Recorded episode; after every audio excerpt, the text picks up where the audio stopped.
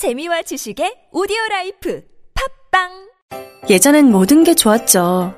그런데 언제부턴가 골반이 뒤틀리고 허리가 아프고 중요한 건 당신의 자세입니다. 이젠 바디로직을 입고 걸으세요. 바디로직이 당신의 몸을 조율해 줍니다. 매일매일 입고 걷자. 바디로직. 명절 준비에 허리 삐끗, 장거리 운전에 골반 뻐근. 삐끗 뻐근하기 전에 명절 할인 잡자. 바람직한 명절 선물 바디로직. 이제 곧 졸업인데 취업 준비는 잘 돼가? 요즘 선배들에게 물어보고 또 비트캠프에 상담도 갔는데 희망이 보이더라고.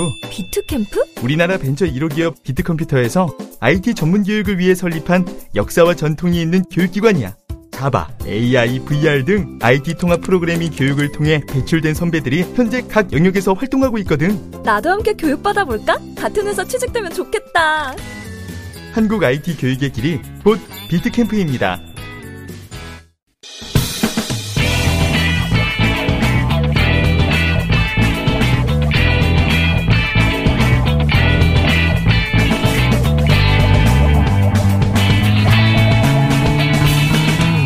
김어준의 뉴스 공장.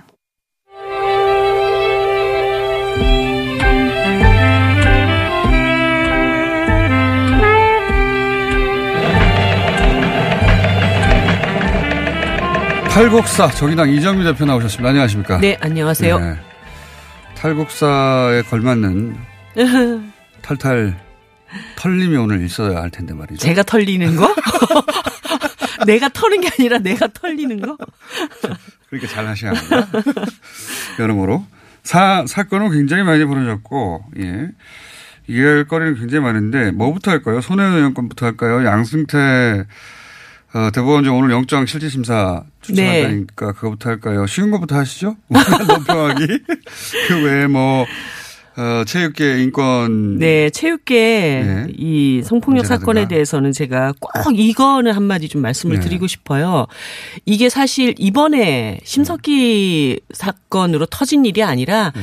2014년에도 쇼트트랙 사건 있었고 네. 그리고 2008년도에 기억, 예, 기억나실지 모르겠지만 그 당시 심상정 의원하고 박찬숙 어, 네. 농구 대표 선수 같이 이렇게 기자회견을 하면서 성폭력 사건이 있다 이렇게 얘기를 했고요.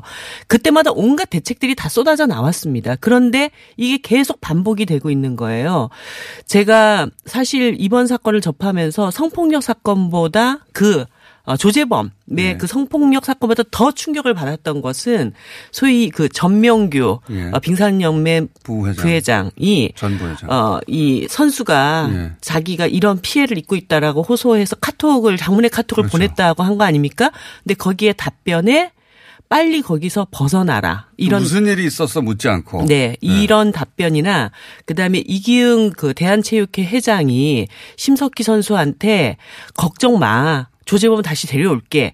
전 이 두 마디가 너무 충격적이었어요. 그러니까 체육계 지도급 인사들의 인식이 그런 거죠. 예, 그러니까 네. 한마디로 우리 운동 선수들을 다 메달 기계로 본 거예요. 음. 아, 쟤네들은 고통을 느끼는 감정도 수치심도 모욕감도 이런 거 아무것도 없고 그냥 메달 따는 기계들이다. 그러니까 메달 따줘야 자기 또 주가도 올라가니까요. 네네. 연맹 회장과 그래서 네. 이 친구들이 지금 얼마나 고통스러운 상태에 있는가에 대한 공감이 완전 빵. 네. 그리고 다 자기 이익을 중심으로 이 운동선수들을 대상화시킨. 네. 그래서 제가 볼 때는 뭐 예. 법을 만들고 뭐 선수촌을 어떻게 뭐 합숙을 업체 이런 걸 떠나 가지고 이렇게 머릿속이 썩은 체육계 지도자들을 싹 다 물갈이해야 된다. 저는 그렇게 보고 있어요. 그러기 음. 위해서 국정조사가 필요한 겁니다. 도대체 어떤 네 어떤 예. 인식을 가지고 체육계에서 어떤 음. 일들이 벌어졌는지 이걸 다 밝혀내고 뭐 책임자를 처벌하는 거. 그 체육계 그러니까 그동안의 조치들이 체육계의 각성과 체육계의 반성과 체육계의 어, 대처만을 주장하고 요구했다면 네. 그래왔죠. 근데 네. 이제 이번에는 인권위가 나서고 네. 외부에서 말씀하신 대로 스스로 해결이 안 되니까. 네. 예. 제가 이런 생각이 들었어요. 사실 어 국가의 한 개개인들이 너무나 어려움을 겪고 있을 때 결국은 사회 시스템에 의존해서 이 문제를 어떻게 해결할 수 있을지 이것을 쳐다보게 되는 거고 사실 심석희 선수도 그래서 엄청난 용기를 내고 폭로를 한 거 아닙니까? 그런데 이게 한 몇 달 있다가 유야무야 돼버린다. 그렇죠. 네. 이렇게 되면 정말 너무 불행한 사태가 벌어지는 거죠. 그래서 국회가 국정조사를 하자는 가장 첫 번째 저의 이유는 국회가 나서서 심석희를 보호하자라는 겁니다. 음. 그래서 심석희로 상징되는 네, 그 피해자 네. 전체. 제2제 3의 심석희들을 음. 우리가 보호하기 위해서 국정조사 해야 된다는 거고 전 이것만큼 지금 국회가 해야 음. 될 시급한 일은 없다고 보고 있어요. 그러면은 국정조사 얘기 나 하셨으니까 국정조사하고 특검하자는 이야기를 자유한국당에서 가장 강하게 하는 건 이제 손혜원 의원 건입니다. 네. 예. 저는 그쪽에서 국정조사 특검하자는 거 한번 리스트 한번 쭉 한번 써보라고 하고 싶어요. 아마 한 페이지가 넘을 거예요, 이제. 많이 했죠, 요구는. 예. 어, 굉장히 많이 했는데 이게 이제 특검까지 갈 사안은 그러면 아니라고 보신다는 건데. 네, 지금 이제 정황은 네. 거의 드러났다고 봅니다. 그러니까 손혜원 의원이 투기했느냐. 예, 그 문화재 거리를 조성하는 것에 대한 자기의 신념과 의지가 활활 불타가지고 네. 어, 그 사업을 적극적으로 추진하는 과정에서 발생을 한 일인데 네. 본인이 실- 직접 그 일을 해버린 거죠. 예, 예. 그 실질적으로 이게 처음에는 이제 투기냐 아니냐로 이제 논란이 빚어져 가지고 사태가 일파만파 된 것인데 결국은 그 고위공직자 국회의원으로서 일을 추진하는 방식이 적절했느냐. 네. 저는 이런 문제로 갔다고 봅니다. 그 첫 어, 논란의 핵심인 투기였냐 하는 부분에 대해서는 어떻게 생각해요? 어, 투기는 결국 결과로 나타나는 것이라고 봐요. 네. 어, 그 내가 투기의 목적을 갖고 있었다 아니다와 상관없이 네. 그 결과가 시세 차익을 얻게 됐냐 안, 안 됐냐. 특히 국회의원이기 때문에 자기만 아는 정보를 미리 빼내서 네, 네. 중요하죠. 네, 그래서 어쨌든 자기가 미리 그 정보를 빼내 가지고 그것을 투기의 목적으로 사용했느냐라고 하는 것은 결국 손혜원 의원은 난 검찰로 갖고 가 가지고 음. 이거 밝히겠다 이렇게 됐기 때문에 검찰 조사 어, 기다리면 되고요. 결명을 주장하고 있습니다. 네, 그렇게 되면 되고요. 결국은 이제 국회의원의 윤리적인 문제로 이 문제가 남게 되었다라고 저는 봅니다. 음. 윤리적 기준을 어디다 둘 것이냐. 네. 예, 그런 굉장히 근본적인 문제로 남게 된 네. 것이다. 음. 그래서 제가 볼 때는 어, 손혜원 의원께서 이게 그 등록문화재로 지정을 쭉 추진하다가 이 등록문화재 지정이 딱 됐을 때 갖고 있었던 어, 부동산들을 그냥 싹다 어, 내다 팔아셨으면 참 이런 깔끔했겠다라는. 생각이 음. 들어요. 그러니까 네. 그 이야기는 뭐 투기가 아니란 말은 믿는데 그럼에도 어 일을 처리하는 예, 방식이 음. 본인의 의도는 그러했는데 그것이 이런 논란을 불러일으킬 수 있는 이해 충돌의 부분이 있으니 네. 그때는 팔고 네. 뭐 나중에 다시 매입하든가 네, 네. 뭐 이런 식으로 했으면 이런 문제가 없었을 것이다.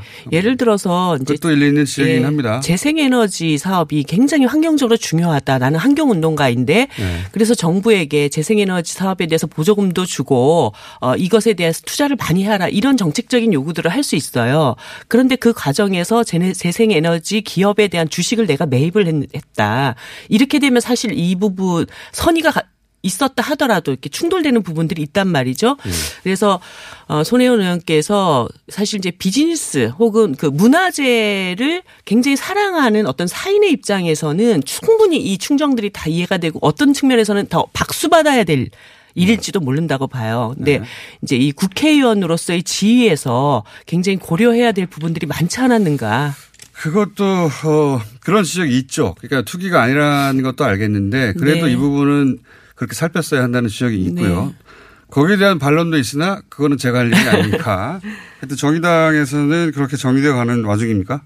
네, 그리고 지금 제일 걱정은 목포 시민들입니다. 네. 그 목포 시민들이 이렇게 정치적 공방이 이제 점점 커지고 뭐 어저께는 자유한국당 때로 내려와 가지고 뭐 난리를 치고 이러니까 어 이거 지금 진행되고 있는 어, 때로 갔다니요. 그래도 원내대표가. 아, 여러 명이 이제 내려가셔서 그래 가지고 지금 진행되고 있는 목포 문화재 이 거리 조성이 뭔가 삐끗하는 거 아닌가 막 너무 불안해하시는 거예요. 이제 그 영상을 저도 살펴보긴 했는데 이제 갔다길래 아마 오늘 예정돼 있는 손혜원 의원의 목포에서의 기자회견 이전에 네. 그러면 자유한국당은 좀 문제 삼는 쪽이니까 네. 거기 가가지고 이제 어 문제 삼는 지점을 대중들한테 영상으로 보여주기 위해서 간것 네. 같고 그랬다가 문제 제기만 당하다가 올라오신 영상을 보여준 거 아닙니까? 네. 근데 성공하지 못했던 것 같아요. 거기 도대체 여기 왜 당신들이 왔어? 그러니까 뭐 거꾸로 손혜원 의원은 응원하는 목소리가 많이 나오긴 네. 하더라고요. 현, 왜냐하면 거기서는 여기서 무슨 무슨 투기를 하냐. 여기 네. 저녁에 와봐라. 그 목포 시민들이 일단 거리다. 예, 거기가 잘 돼야 되는데 네. 이게 마치 이제 정쟁거리가 돼가지고 이러다가 사업이 뭔가 이렇게 스톱이 걸리면 어떻게 하나 너무 불안해하신 거예요. 그래서 네. 어제 이제 윤소아 우리 목포에서 활동하고 있는 윤소아 의원님도 이거 정쟁 일단 끝내자. 음. 서로 서로 치고받는 거 좀 끝내놓고 목포 시민들한테 이 사업이 안정적으로 진행될 수 있다라고 하는 거를 확신을 좀 주는 과정들이 필요하다 이런 얘기를 하셨죠. 목포 MBC가 요즘 두각을 나타낸다는 걸 아십니까? 네, 알고 있어요. 네, 목포 예. MBC가 어떤 의미에서 뭐 수십 채를 사들였다라는 게 그 수십 채의 진상이 뭐냐. 그러니까 예. 다 연결돼서 네. 한 건물 안에 집원이 계속 바뀌는 건데 이걸 다 옛날 가옥들이었기 때문에 그렇죠, 그게 맞습니다. 지금 개념으로 한 채 두 채랑은 다르다라는 거. 보통 이제 20채 하면 각각 아파트 20채처럼 독립적으로 사고 팔수 네. 있는 그 자체 하나하나가 부동산 가치를 가진 거를 이제 살 때 그렇게 하는데 실제로는 이게 무슨 20차냐 뭐 이런 식의 네. 보도가 목포 근데 신기한 것은 보통 이렇게 그 지방 현안이 있을 때 그 지방을 가장 잘하는 그 방송사가 그걸 보도하면 네. 그게 이제 서울 방송이 받아주는데 안 받아줘요. 목포 MBC 혼자 그러고 있습니다. 자, 정의당 입장은 그러하고 이게 뭐 특검 갈 사안이 아니다. 윤리적 기준을 다시 마련하거나 제고하자 뭐 이런 말씀이시고 또 하나 중요한 사안이 이제 그 선거법 개정안. 예. 네. 민주당이 자, 그 민주당 안을 내놨어요. 예. 의원 수는 300으로 유지하되 200대 100으로 200대 이것도 뭐 논의되는 아니었긴 함긴 합니다만은 네. 네. 요거에 대해서는 저 어, 어떻게 생각하십니까? 어, 사실 이 200대 100 안이 19대 국회에서 논의가 되다가 네. 자초되고 네. 어, 정치 개혁이 아니라 정치가 개학되는 이런 결과를 낳았거든요. 네. 그러니까 현실성이 너무 없는 거죠. 그리고 예를 들어서 국회의원이 자기 지역구 내놓겠냐. 예, 53석을 줄이라는 소리인데 네. 53명의 국회의원이 지역구 직구인이 예. 자기 지역구를 포기해야 되는 거예요. 네. 네. 아마 민주당 내부에서도 반발이 심할걸요. 네. 어, 이게 그래서 과연 실제 이 선거제도를 이렇게 가자라고 하는 것인지 아니면 여론용, 면피용 음. 이런 아닌지 이런 것에 대한 300명보다 느리는 건 여론이 반대하니까. 예. 뭐 그런데 저는 이런 말씀을 계속 드려왔는데요. 제가 얼마 전에 기자회견을 통해서 그 국회 개혁을 위한 셀프 금지 3법을 제안을 했습니다. 그러니까 국민들이 국회를 불신하는 것은 국회 의 행태 때문이에요. 의석수는 그 나쁜 행태를 저지른 사람이 저렇게 많아 이렇게 되는 거기 때문에 이 행태를 뜯어고치는 게 굉장히 중요하다고 봅니다. 그러니까 세비를 자기들이 셀프로 올리는 거. 음. 그 다음에 국회의원들 나쁜 짓 했는데 윤리 가가지고 전부 손방망이 하거나 체포동의안 무기명으로 전부 부결시키거나 방탄 방탄 예 네. 이런 거 그 다음에 해외 출장 가가지고 뭐 국민 세비로 제대로 연수 성과를 가져오기보다는 관광성으로 갔다 왔다든가 이런 것들을 다 셀프로 하지 못하도록 어 뭐 보수 산정위원회라든가 심의위원회라든가 이런 걸 해가지고 우리 스스로 거듭나자. 음. 이렇게 해서 신뢰를 회복해야 되는 것이지 뭐 국회의원 숫자를 늘리자 뭐 줄이자 아마 지금 이런 상태로는 국회의원 숫자가 100명이 돼도 국회를 불신할 거라고 전 봐요. 그렇긴 한데, 근데 이제 지금 이게 이제 시기, 어, 시기의 문제인데 그런 인식이 다 바뀐 다음에 국회 늘려도 돼 하는 시기까지 언제 기다리냐. 이거 동시에 진행할 수 있죠. 동시에, 동시에. 진행하자. 예. 이게 어려운 것이 300명으로 하자면 국회의원 현역 국회의원을 줄여야 되고 느리자면 여론이 우호적이지 않고 그래서 이제 어느 한쪽으로 가야 되는데 민주당은 300명을 유지하는 방안이고요. 네. 이 방안에 대해서 자유한국당 도 반대하고 다른 야당도 반대합니다. 다른 야당들은 아니에요. 그래요? 오늘 10시에 야3당이 선거제도 개혁 안에 대한 공동의 입장을 낼 겁니다. 지금 원래 1월 어, 말까지 이 안이 음. 처리가 되기로 했기 때문에 그러면 그 민주평화당은 이 300명 안에 동의하는 아니요. 바른미래당, 정의당, 어, 민주평화당은 어저께 3당이 만나서 330석 안 지난번 아, 5당 5당 음. 대표 합의안 수준으로 일단 제안을 하기로 했고요. 예, 이렇게 되면은 지금 4당은 다 선거제도 개혁에 대한 입장이 나오는 겁니다. 그렇죠. 근데 지금 자유한국당만 입을 닫고 있어요. 공식적인. 자유한국당은 아예 하지 말자는 거잖아요. 그러, 그러면 이제 한마디로 자기 말을 자기가 뒤집는 꼴이 되는 거죠. 근데 이제 이, 어, 선거법 개정안이 어려운 점이 뭐냐면 5당 중에 4당이 합의해도 한 당이 반대하면 안 되는 거니까 보통. 아니 근데 그게 관행이지 법적 절차가 그렇지는 않습니다. 예. 그래서 제가 어저께도 너무 고민이 되다가 아니 이게 지금 국회가 무슨 개혁 법안 하나가 처리가 안 돼요 국회 선진화법 때문에 네. 무슨 민주주의가 네 당이 다 작업을 하는데 한 당만 버티면 아무것도 안 되는 이런 일이 어디가 있습니까? 그 선진화법을 어, 도입한 취지가 있었는데 그 취지는 살지 않고 그 네. 당시는 두 당이 있었던 상태에서 예. 한 당이 일방적으로 독주하는 것을 막자는 네. 것이지만 오당 체제에서 민주주의가 다수결의 원칙, 소수를 배려는 해야 되겠지만 다수결의 원칙 자체를 부정하는 민주주의가 이 세계 어디 있냐는 거예요. 그렇기 알겠습니다. 때문에 뭐 공수처법이라든가 그다음에 국회 선진화법, 선거제도 개혁 이런 거 다 똘똘 말아가지고 진짜 무슨 fast track을 하든가 이렇게 해서 좀 일을 해야 되는 거 아닙니까? fast track이 slow track이에요. 실제로는 아, 아시다시피. 그게 slow track인데 네. 어 백날 가도 아무것도 안 되는 것보다 낫다 이거죠. 근데 또 지금 fast track 해봤자 이제는 총선입니다. 네. 어, 한, 어, 그게- 네. 11월, 10월까지는 fast track을 지금 걸게 되면 10월, 11월까지는 선거제도 안을 처리는 할 수가 있어요. 저희가 음. 계산을 해봤더니. 알겠습니다. 네. 그러니까 fast track이라도 걸자는 게 지금. 뭐 안 되면 어떻게 하겠어요. 예. 어. 자, 그리고 또 하나가 양승태 전 대법원장 이거 굉장히 큰 사건이라 논평이 네. 필요- 정의당의 논평이 필요합니다. 사실 손혜원 의원 사건이나 다른 것 때문에 굉장히 중요한 이 사안이 그 사건의 무게에 걸맞는 기사량이나 네. 또 노출량이 너무 없어요. 예. 제가 드리는 말씀이 그겁니다. 어제 오늘 그저께 도대체 이 사법농단 사태에 관해 가지고 왜 국회가 이렇게 입을 딱 다물고 있냐. 네. 그리고 사실 저는 더불어민주당의 두 명의 의원이 동시에 사건이 터졌는데 네. 저는 서영교 의원님 사건이 훨씬 더 심각하다고 봤습니다. 예. 왜냐하면 지금 사법농단 관련돼서 국회가 이제 이- 입법부 스스로가 자정이 안 되니 아그 사법부 스스로가 자정이 안 되니 입법부가 탄핵을 통해서 네. 저기를 개혁을 시켜야 되겠다 이런 논의가 한창 되고 있는데 이 내부가 사법농단 연루자가 있는 거예요. 거기에다가 지금 그 임종원 어, 추가 공소장에 네. 어, 이군현 의원 전 의원 그다음에 노철래 전 의원의 그 양형과 관련돼서 네, 양형 거래. 현재 20 대 국회 법사위 의원 중에 한 명이 네. 그 문제에 개입을 했다라는 게 공소장에 나왔다는 거 아닙니까? 네. 그러면은 저는 누구, 자, 누군가요? 그런 건 지금 얘기하면 명예훼손죄로 걸려요. 그 그걸 왜 적시하지 않았냐고 따지기도 예, 합니다. 예, 네. 정치하지 않았고 그러, 그럴 때 저는 자유한국당도 정말로 웃긴 게 그러면 그 적시하지 않은 인물이 자유한국당입니까? 예.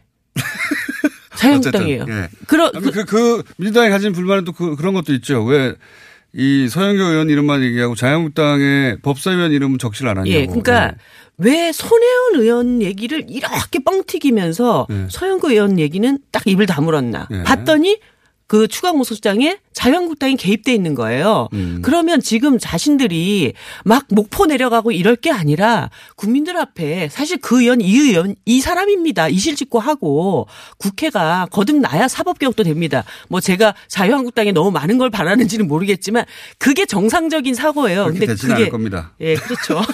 아무튼 예.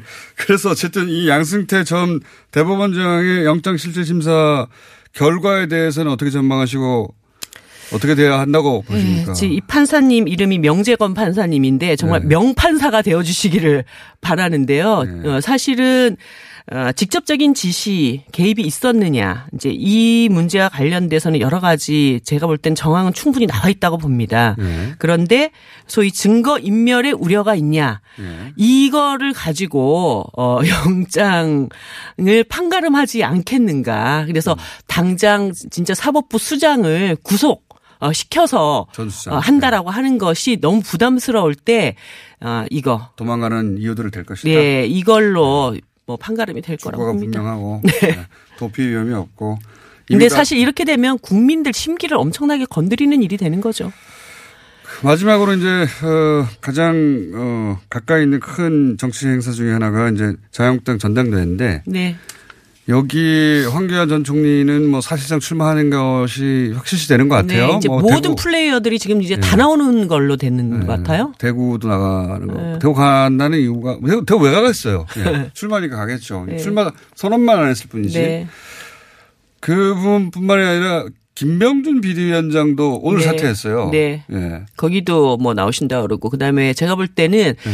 어 며칠 동안의 이 행보를 놓고 볼 때 홍준표 전 대표도 어 출마 쪽으로 결심했다 저는 이렇게 보고 있습니다. 아, 그렇게 감지되고 있습니까? 예, 예. 예. 그럼 다 나오는 건데. 예, 진짜. 다 나와서 이제 한마디로 그냥 이전 투구 하는 거죠.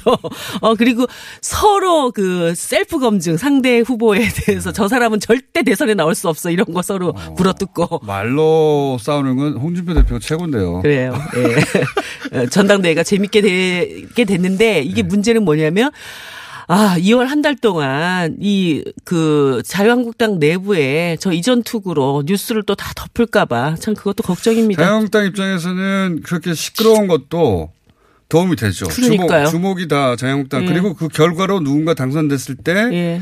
효과도 예. 그리고 중요한 어떤 뭐 개혁 정책들 이런 것들 이제 또 다 묻히고 2월 달 국회도 제대로 안 돌아가고 좀 이런 게 정말 답답한 일입니다. 아, 오늘 사퇴가 하- 사퇴를 한 건 아니네요. 아, 이번 아. 주 내에 사퇴하겠다고 오늘 밝힌 거네요. 네, 네. 예. 사, 어, 사표를 낸 건 아니고 네. 하겠다는 말을 오늘 했다고 하고 그 이유는 이제 전당대회 출마. 네. 근데 네. 이제 제가 볼 때는 홍준표 대표까지 뛰어들면은 빅 플레이어들이 예. 이제 많이 나오는 상황에서 김병준 비대위원장의 고심이 조금 깊어지지는 않을까. 그렇게 나오신 다음에 어, 수도 있죠. 예. 존재감을 좀 드러내고 당선되기 위해서 나온 게 아니라 예. 나 정치인 맞아 네. 그걸 보여주기 위해서. 네. 그래서 누가 당선될까요? 아, 이게 이제, 어, 황교안 대 오세훈이냐에서 이제 3파전으로 갔다고 봐야죠. 황교안, 어, 오세훈, 홍준표 뭐 다른 네, 후보들도 그렇게 되면 있습니다만. 오세훈 어, 후보의 입지가 상당히 뭐 또 줄어들 수도 줄어들 있고. 수밖에 음, 없겠죠. 그렇게 되면 양자 대결에서 여의도 좀 조사해 봐 주세요. 네. 다음 나오실 때 네. 전망이 어떤지 여의도에서의 관측은 네. 자. 네네 정의당 이정미 대표였습니다. 네네. 네 마지막으로 네네네 여러 번 하셔가지고 아. 네. 네. 또 그럼. 여기까지 하겠습니다. 네, 감사합니다. 나의 스펙은 버스기사, 컨텐츠 크리에이터, 앱 개발자, 간호사입니다.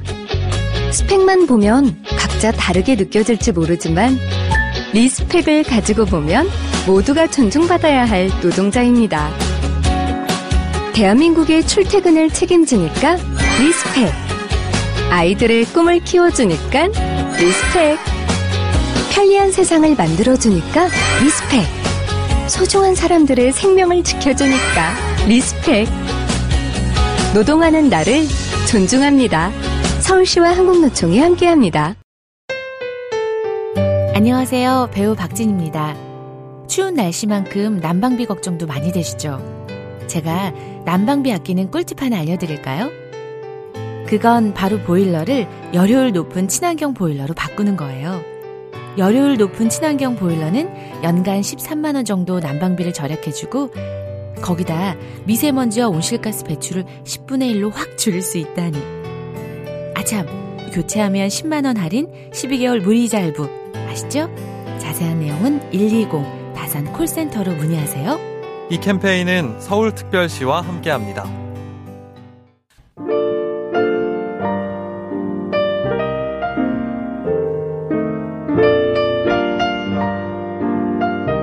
불친절한 AS 수원 900번 버스 뉴스 공장을 아주 크게 틀어주고 있습니다.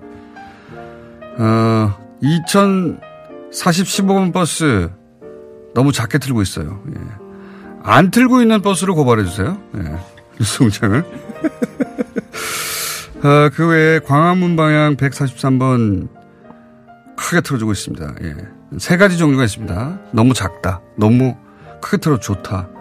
아예 뉴스 공장을 안 틀고 있다. 특히 안 튼 뉴스, 아니, 뉴스 공장을 안튼 버스, 또 택시 고발 부탁드립니다. 여기까지 하겠습니다.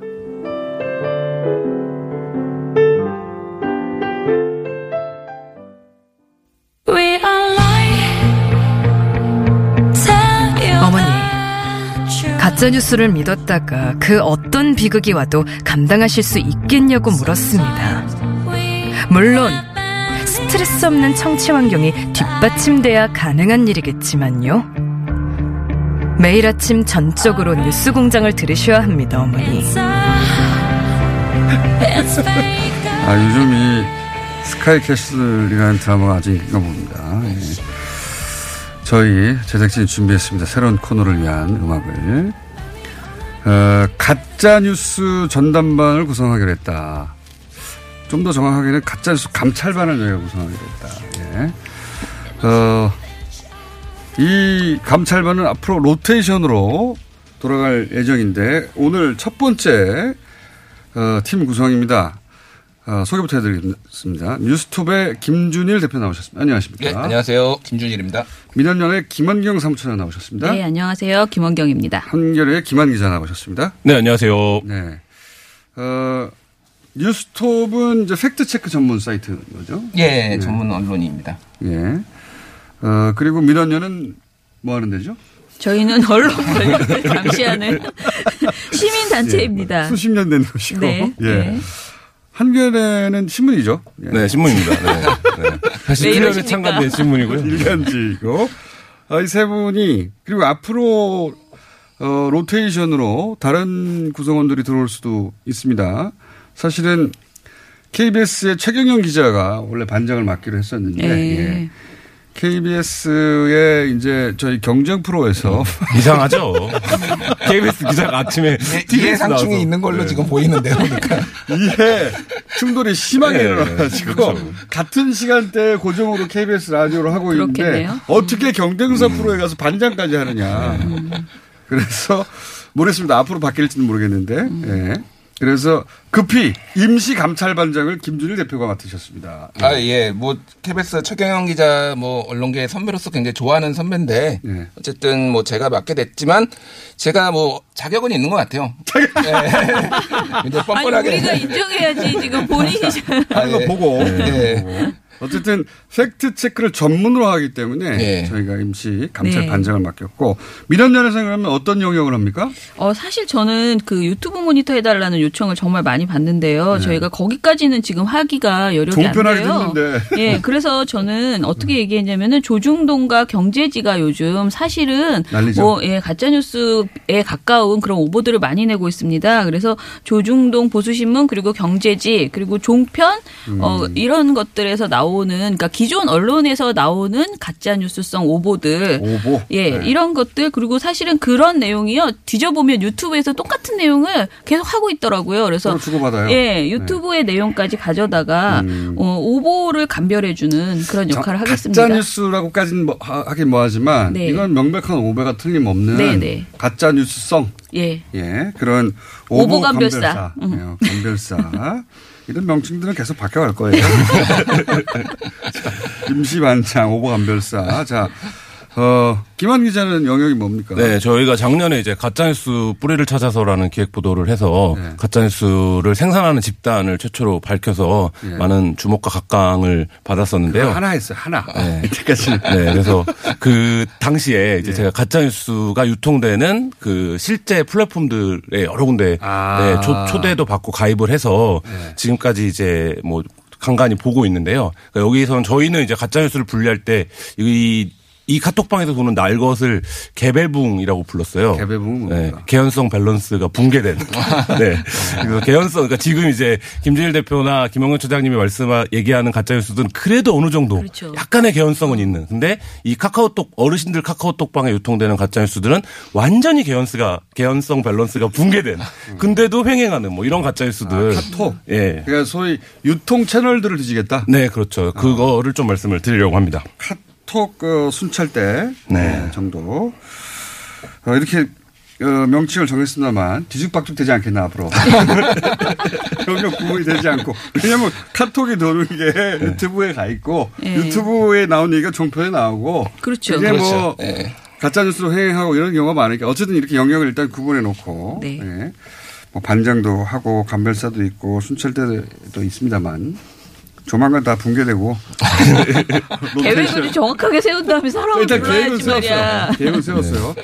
자 이렇게 영역을 구분해서 앞으로 여기에 나오는 가짜 뉴스 오보들 혹은 뭐 의도를 가진 뉴스들 짚어내겠다 저희가 그리고 어 민원연이 못 나올 때 또 누가 나올 수도 있고 네. 반장님이 못 나오실 때 또 다른 또는 반장님이 하는 거 봐서 반장을 교체할 수도 있고 자, 자 그러면 반장님 임시 반장님부터 시작해 보죠. 예. 예. 팩트 체크 전문 사이트니까. 예. 그 최근에 어 정부가 네. 타미플루를 북한에 조공했다라는 이런 주장들이 많이 나왔거든요. 네. 어디서 나옵니까 그런 어, 그러니까 이게 약간 전형적이에요. 뭐냐면은 이제 이 한 90%의 진실과 10%의 이제 네. 거짓이 섞이면서 이게 네. 왜곡이나 이제 오보가 되는 경우가 많은데 만일로 언론 보도가 무리한 게 있었고 네. 그거를 이제 뭐 어떤 그 정치 celeb들이 인용을 하면서 framing을 하고 어. 그게 이제 뭐 온라인 커뮤니티 이런 데 확산되는 전형적인 음. 단계거든요. 뭐냐면은 1월 8일 날 네. 북한하고 남, 남한하고 이제 대북 물자 그 인플루엔자 대북 물자 지원에 관한 협약을 맺어요. 네. 그래서 독감, 한마디로 독감. 독감. 이 확산되는 거를 남북이 공동으로 막자라고 하면서 음. 남한에서 이제 한국 정부가 그 타미플루라는 예. 독감을 막는 네, 치료제를 이제 지원을 하기로 했어요. 예. 근데 이제 언론 보도가 하나 나와요. 예. 뭐냐면은 남한에 있는 제약업계들이 그 굉장히 실망했다. 왜냐하면 북한 쪽에서 요구를 한 게 타미플루 스위스에서 생산하는 원본 원 제품을 요구를 하고 그 복제품 남한에서도 한국에서도 이제 복제품을 만드는데 그거는 어 생산을 받지 그러니까 받지 않기, 않기로 했다라고 음. 얘기를 하니까 그거를 이제 일종의 북한이 원하는 대로 다 들어준다. 나만의 제약업계도 이익이 있는데 이해관계가 있는 어. 건데라고 이제 이게 그런 언론 보도가 나온 거죠. 그런 보도가 이제 나왔어요. 음. 네, 그래, 나오니까 그랬는데. 이제 이현주 의원이 예, 이거를 이제 일종의 자기 페이스북에다 프레이밍을 한 거죠. 이거는 북한의 조공이다. 어, 왜 조공이라는 거죠? 그러니까 북한이 원하는 대로 다 우리 우리 남한 거를 복제품을 아. 줘야지 북한이 음. 원본해 달라고 해서 왜 주느냐? 네. 이거는 북한에 대한 조공이고 북한이 네. 이거를 해외 시장에 팔아 가지고 현금화하려고 한다. 뭐 이런 식의 이제 네. 주장들이 뭐 그거는 그러니까 이현주 의원이 직접 한 건 아닌데 어쨌든 네. 타미플로를 주기로 한 건 사실인데 음. 그 뒤에 격가지가 붙어서 정치인까지 음. 가서 네. 이야기가 뒤틀리기 시작하는 거군요. 그렇죠. 그런데 예, 사실관계는 어떻습니까? 사실관계는 뭐냐면은 타비플루를 그 우리 한국 정부가 한 천만 명분을 비축하고 있어요. 아, 비축량이. 예, 예. 그게 예전에 이제 2009년에 기억하실지 모르겠는데 신종플루가 이제 확산이 예, 되면서 예. 이게 그 유엔에서 권고를 해요. 예. 좀 비축을 하라고 가지고 있어라. 한 예. 20% 이상을. 그래서 예. 천만 명분을 하는데 그게 유통기한이 10년이에요. 아. 그래서 지금 2019년이잖아요. 예. 그래서 이제 유통기한이 다가오는 거예요. 그래서 어 정부가 스위스에서 새로 구입을 해서 하는 게 아니라 우리가 가지고 있는 유통기한이 대부분 지금 다 된 이, 이 어, 못 쓰게 될. 근데 못 쓰게 되니 폐기를 해야 되는 거죠. 올해 써야 할 예, 예. 말하자면. 그래서 올해나 내년 안에 이제 폐기될 부분 분량을 북한에 20만 명 분을 1000만 명 거 중에 20만 명 거를 음. 이제 지원을 하는 거예요. 그냥 가지고 있으면 폐기되니까. 폐기되니까. 그래서 정부에 지금 당장 쓰라는 거죠, 네. 북한에. 예. 그러니까 예. 정부에 돈이 들어가는 게 아니고요. 음. 뭐 삼, 이거를 현금화할 수도 없어요. 왜냐면은 유통기한이 1년 남았는데 해외에서 누가 사겠습니까, 이거를. 그렇죠. 그러니까 그것도 말이 안 되는데 어쨌든 이런 언론 보도와 그, 그 언론 정치... 보도를 최초로 한 것이 어디예요? 그거는 코미디닷컴이라는 의료 전문 매체가 그런 그 코미디닷컴 코미디닷컴이라는 곳인데 여기는 약간 제약업계의 이해관계를 아, 좀 이제 한 거죠. 그러니까 뭐 이게 왜곡 보도라기보다는 특정한 관점을 너무 과도하게 이제 음. 반영을 하고 그거를 일부 정치인들이 인용을 하고 그러면서 이런 것들이 북한에 조공을 했다 타미플루를 이제 이 집단의 관점에서 자기 이익에 관한 말을 했는데 음. 그걸 정치적으로 해석한 다음에 음. 사실관계가 틀린 이야기도 갖다 붙여버렸다. 그렇죠. 그러니까 이게 가짜 뉴스가 만들어지는 되게 전형적인 방식인데 음. 소위 사람들이 잘 모르지만 뭔가 전문성을 갖고 있는 매체가 다른 뷰의 얘기를 하는 것처럼 기사가 나옵니다. 음. 그게 이제 지금 요 기사도 있고 예전에 거기서 소스가 됐어. 네. 네. 예전에 제일 그 흥행에 성공한 가짜뉴스 가운데 하나가 국민연금 200조를 북한에 퍼주려고 한다. 그렇죠. 네. 이 가짜뉴스가 있었는데 네. 그것도 사실 출처를 알 수 없는 어떤 매체가 그걸 쓴 다음에 강용석 씨가 네, 누군가가 네, 누군가가 그러니까 정치적 셀럽 혹은 보수 정치 보수 스피커가 그걸 자기 개인 SNS에 봤습니다. 네, 정치적 앰프죠. 네. 사람들. 그러니까 이 볼륨을 키우는 거죠 스피커를. 음. 그래서 그게 다시 기성 매체들이 그 의원이나 정치인의 발언으로 봤습니다. 음. 그래서 이 사이클이 완성이 되면 이 플랫폼들에서 엄청나게 도는데 이 코드가 가장 강력한 코드 중에 하나가 이제 북한 퍼주기 음. 이런 부분들이 이제 굉장히 빨리 퍼지고 그건 네. 뭐 오랜 세월 그런 프레임이 작동해 왔으니까 익숙하죠. 네. 익숙하죠. 예. 그래서 가짜를 만들기도 쉽고 음. 여기서 근데 하나 짚고 이렇게 수정하고 넘어갈 것은 유통기한이 끝난 게 아니라 음. 유통기한이 곧 다가와서 네. 써야 그 약, 그 써야 되는 약들 음. 안 쓰면 아무 의미가 없는 약들 그런 거죠. 그렇죠. 예, 임박한 거죠. 한마디 예, 유통. 지난 게 아니라. 예, 예. 그 진한 거 쓰레기 주는 거 아니냐 이런 또 전혀 정반대 가짜 뉴스가 얘기를 듣고 네. 그런 쓰레기 네. 주는 거다 이렇게 정반대 가짜 뉴스가 나올 수도 있어요. 음. 예. 정부가 북한에 갖다 버린다. 네. 약을 거기다 네, 버린대더라. 네. 예. 자, 그러면 한반도 평화 프로세스를 방해하는 가짜 뉴스가 더될 수가 있습니다. 음. 그렇죠. 네. 관장님 용어 선택에 주의해 주시고요. 아, 예, 알겠습니다.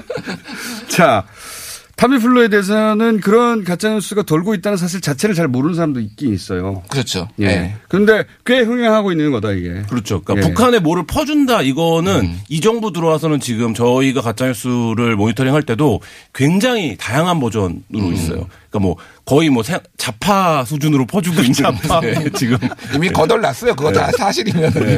그래서 제일 이제 흥행했던 게 철도 남북 철도 연결하는 거 관련해서 네. 그 철도를 퍼주는 이제 프레임에 넣어갖고 어떻게 어떻게 넣습니까? 그러니까 굉장히 많아요. 뭐 예를 들면 거기에 뭐 청와대 누군가들이 땅이 있다 그 주변에 뭐 이런 것도 북한에. 예, 네, 그래갖고 그 이제 왜 이번에 처음 원산 쪽 철도가 지난번 이제 지난 정부들에서는 얘기가 안 나오던 노선이 하나 나왔잖아요. 네. 그게 뭐 개발과 관련이 되어 있는데 거기에 아. 누가 땅이 있다더라. 그러니까 제가 말씀드리자면 제가 말하는 굉장히 남한적 시고네요. 네. 사고네요. 그 개연성의 밸런스가 완전히 붕괴됐지만 음. 사람들이 카톡에서 그런 거를 이제 어르신들이 보면 어 이런가 보다. 카톡 얘기 그럼 해봐요 더 오늘 어. 준비한 순찰반. 카톡 카톡엔 굉장히 많은데요. 제가 이제 어떤 거를 소개시켜야 되는지가 몇 개만 쭉쭉 제목만 네. 해주세요. 어, 일단 제일 최근 거가 이런 거예요. 그러니까 예. 그 광화문 광장에 대한 공모안이 당, 당선이 돼서 이제 예. 광화문 광장 변경안이 나오지 않았습니까? 예. 그래서 여러 가지 논란이 있는데 제일 큰 논란이 이제 이순신 장군 동상과 예. 세종대왕 동상을 어떻게 이제 옮길 예, 것이냐. 예, 이 부분에 대한 논란이 있는데 이거를 어떻게 이제 카톡이 돌고 있냐면 음. 이순신 빼고 촛불 여기까지는 이제 뭐 아, 그, 이수진 장군을 빼버리고 거기 촛불 동상을 아, 촛불을 세우다. 근데 네. 그 촛불이 네. 북한식 광장의 주체탑. 그러니까 촛불하고 그게 이제 비슷하잖아요. 아, 횃불, 횃불이 이런 촛불. 얘기를 아. 누가 믿겠어? 횃불. 네, 근데 그래서 그게 밸런스가 붕괴됐다잖아요. 안전 악마 광장으로 변모하고 결국엔 그 후엔 김일성, 김정일의 우상화가 아. 이루어진다. 야 대단한데요. 안전 악마 네. 광장은 뭡니까? 모르겠어요. 5단 농법 정도는 5단, 6단 정도. 근데 이것들이 이제 박원순 서울시장이 이거를 준비하고 있다. 이런 이제 가짜 뉴스들이 그러니까 도는 거예요. 그 광화문 광장에 대한 개선안을 공모했는데 거기서 이순신 동상을 딴 데로 옮기자 말자. 근데 뭐 안 옮기는 걸로 결론이 나는 걸로 알고 네. 있는데 어쨌든 옮기자 말자 하니까 그거 옮긴 다음에 촛불 광장. 네. 이것도 활불을 세울 네. 건데 그게 바로 네. 주체 사상차. 주체탑이다. 주체탑이다 바로. 네. 그런 다음 시일이 지난 다음에 거기다가 김, 김일성 동상 들어오는 거다. 네. 이런 거. 가는 거죠.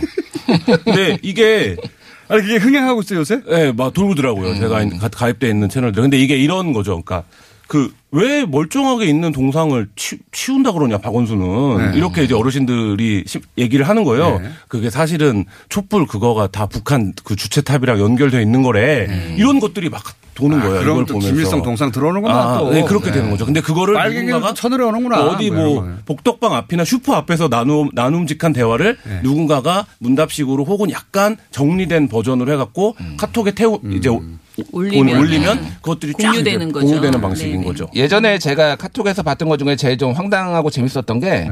자기가 어떤 분이 청와대에 갔는데 서로 다 동무라고 부르고 있다고. 어, 임종석, 임종석 동무 뭐 이렇게 하면서 이제 주사파의 그 이미지를 네. 씌우는 거죠. 그런 그러니까 밑도 끝도 없는. 그런 식으로 동무, 동지 뭐 이렇게 하고 네. 있다. 그러니까 임종석 실장이 있었을 때는 전대협이 주사파다. 음. 이거 관련된 굉장히 다양한 버전들의 가짜뉴스들이 카톡 하나만 더 하시고 짧게.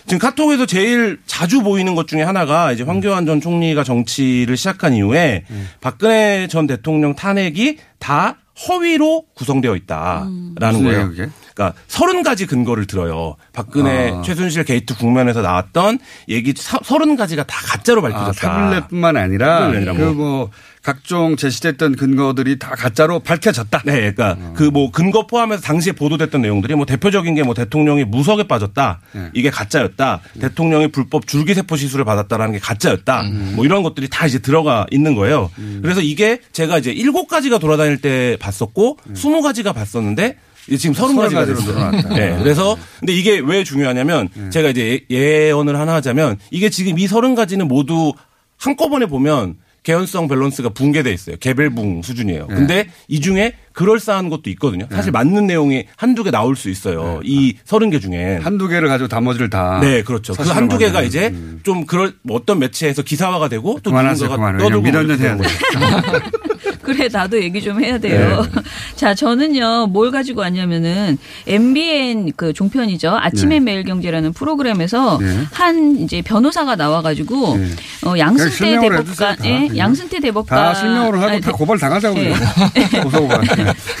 양승태 전 대법원장 관련된 지금 오늘 사실 10시 반에 그 네. 구속영장 실질심사 있잖아요. 네네. 근데 이분을 두둔하기 위한 어. 그 억지를 부리다가 뭐라고 얘기를 하냐면은요. 과거에도 사법부와 행정부는 늘 협의를 해왔다라고 네. 얘기를 하면서 그 사례로 국민보도연맹 관련 국가배상 재판이 있었는데 이때 네. 대법원이 국가 파산을 우려해서 왜냐하면 배상금이 너무 많이 나오면 네. 파산될까봐 기획재정부와 배상액을 협의했다라고 네. 주장을 했어요. 네. 그런데 이 말을 이렇게 들으면은 아니 뭐 한 200조 요구했나요?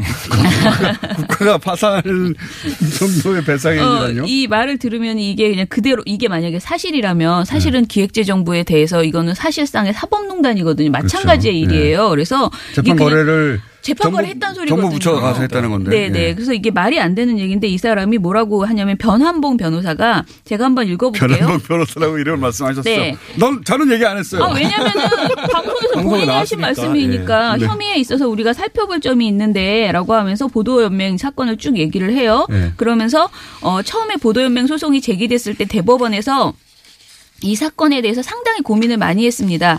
개인별로 몇 억씩 손해배상을 부과하게 될 경우 수십만 명에 대해서 수십조 원이 나가게 됩니다. 네.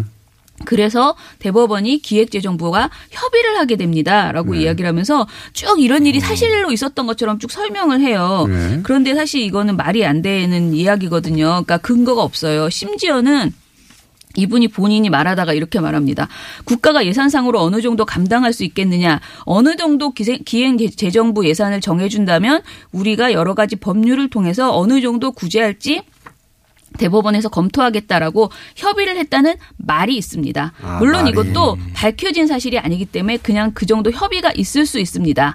이렇게 말을 바꿔요. 음. 앞에서는 쭉 설명을 하다가 뒤에서 이런 말이 있습니다. 변호사니까 아무래도 네 이렇게 얘기를 하거든요. 조심해서 뒤로 뺐군요. 예. 약간. 예. 그러면서 이제 어, 그런 고민은 대법원에선 있다. 1, 2심 판사님 같은 경우에는 단순히 국가가 잘못했으니까 손해배상해야 한다고 기계적으로 판단할 수 있겠지만 대법원에서는 우리가 그렇게 기계적으로 판단할 판단할 경우에는 국가가 예상상 부담이 너무 크기 때문에 검토를 한다. 그래서 협의를 한다. 이렇게 아. 얘기를 하거든요. 그러니까 그 국가 보상금 배상금 정할 때 나라 살림이 어느 정도 되는지 살펴가지고 그 규모를 기획재정부가 의논한 다음에 정한다는 거잖아요, 요지는. 예. 그래서 네. 제가 기획재정부에 전화를 해서 대변인실에 전화를 해서 네. 물어봤어요. 이런 네. 얘기를 누가 나와서 방송에서 하는데 너무 궁금하다. 그랬더니 네. 굉장히 당황하면서 저희가 왜 그런 걸 하죠?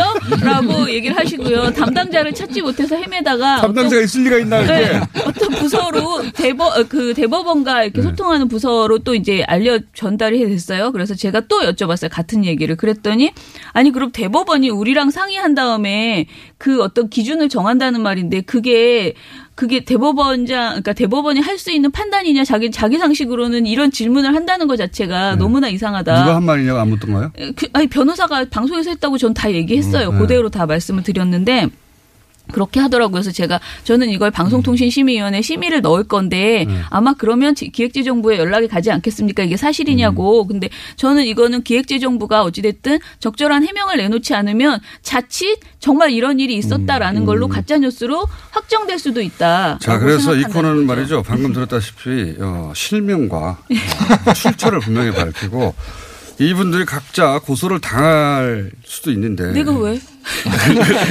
아니, 그 이제 사실 역시 의한 명예훼손이 있거든요. 네. 당할 수도 있는데 그것은 뉴스공장이 책임지지 않는다. 네. 오늘 여기까지 하겠습니다. 김준일 대표, 김한경 참수장, 김한 기자였습니다. 내일 뵙겠습니다. 첫 네. 시간이었습니다. 네, 감사합니다. 감사합니다. 안녕.